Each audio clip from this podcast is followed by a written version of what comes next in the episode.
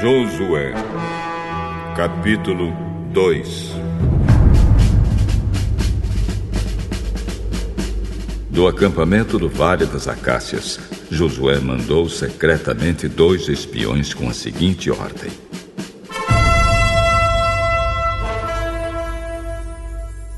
Examinem bem a terra, especialmente a cidade de Jericó. Então eles foram.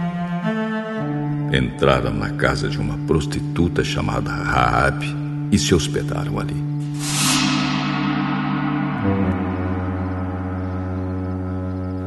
E chegou aos ouvidos do rei de Jericó a seguinte notícia: Alguns israelitas chegaram aqui de noite para espionar a terra. Então o rei mandou para Raabe o seguinte recado: Os homens que estão na sua casa, eles vieram para espionar toda a terra. Traga esses dois para fora. Mas Raabe já os havia escondido. Ela respondeu aos mensageiros do rei. É verdade que alguns homens vieram à minha casa, mas eu não sabia de onde eram. Quando já estava escuro e o portão da cidade ia ser fechado, eles saíram.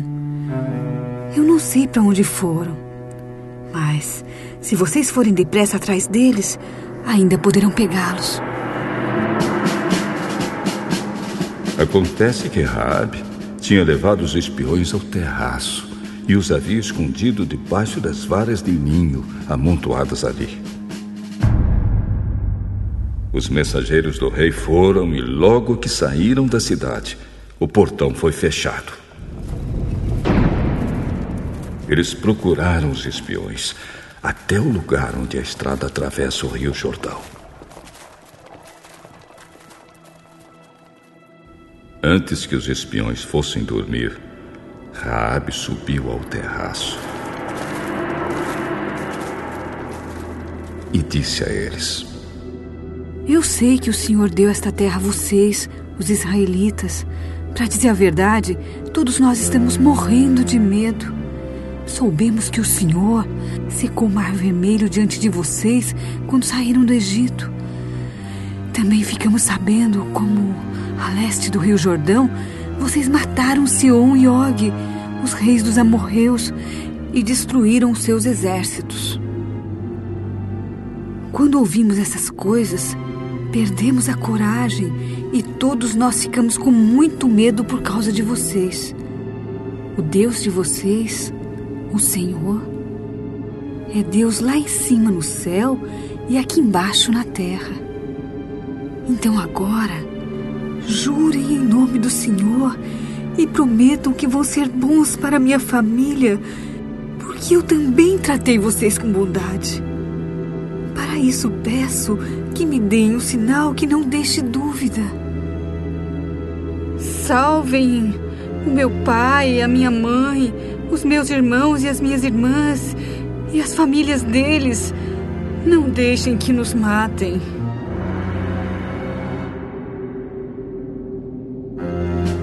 Nós prometemos. E se não cumprirmos a nossa palavra,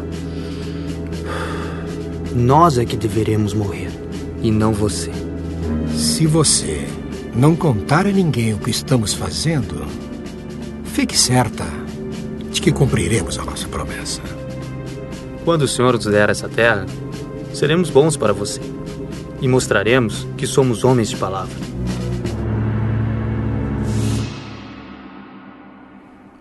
Raabe morava numa casa construída na muralha da cidade. Por isso ela pôde fazer os espiões descerem pela janela usando uma corda. Ela disse: Vão para as montanhas. Senão, os homens que estão procurando vocês vão achá-los. Escondam-se lá três dias até que eles voltem. Depois vocês podem ir embora. Cumpriremos o juramento que você nos pediu que fizéssemos, mas com as seguintes condições. Quando invadirmos a sua terra, amarre esse cordão vermelho na janela de onde você nos fez descer. Junte dentro da sua casa o seu pai, a sua mãe, os seus irmãos e todos os parentes do seu pai. Se alguém sair da casa, será culpado da sua própria morte, e nós não seremos responsáveis. Mas, se alguém que estiver com você for ferido dentro de casa, a culpa será nossa. E se você contar o que estamos fazendo, não seremos obrigados a cumprir o nosso juramento. Eu concordo. Então ela deixou que eles fossem embora. E Raabe amarrou o cordão vermelho na janela. Os espiões foram para as montanhas e se esconderam lá três dias, enquanto os soldados do rei os procuravam por toda aquela região. Os soldados não acharam ninguém e voltaram para Jericó. Aí os dois espiões desceram da montanha, atravessaram o rio Jordão e foram se encontrar com Josué.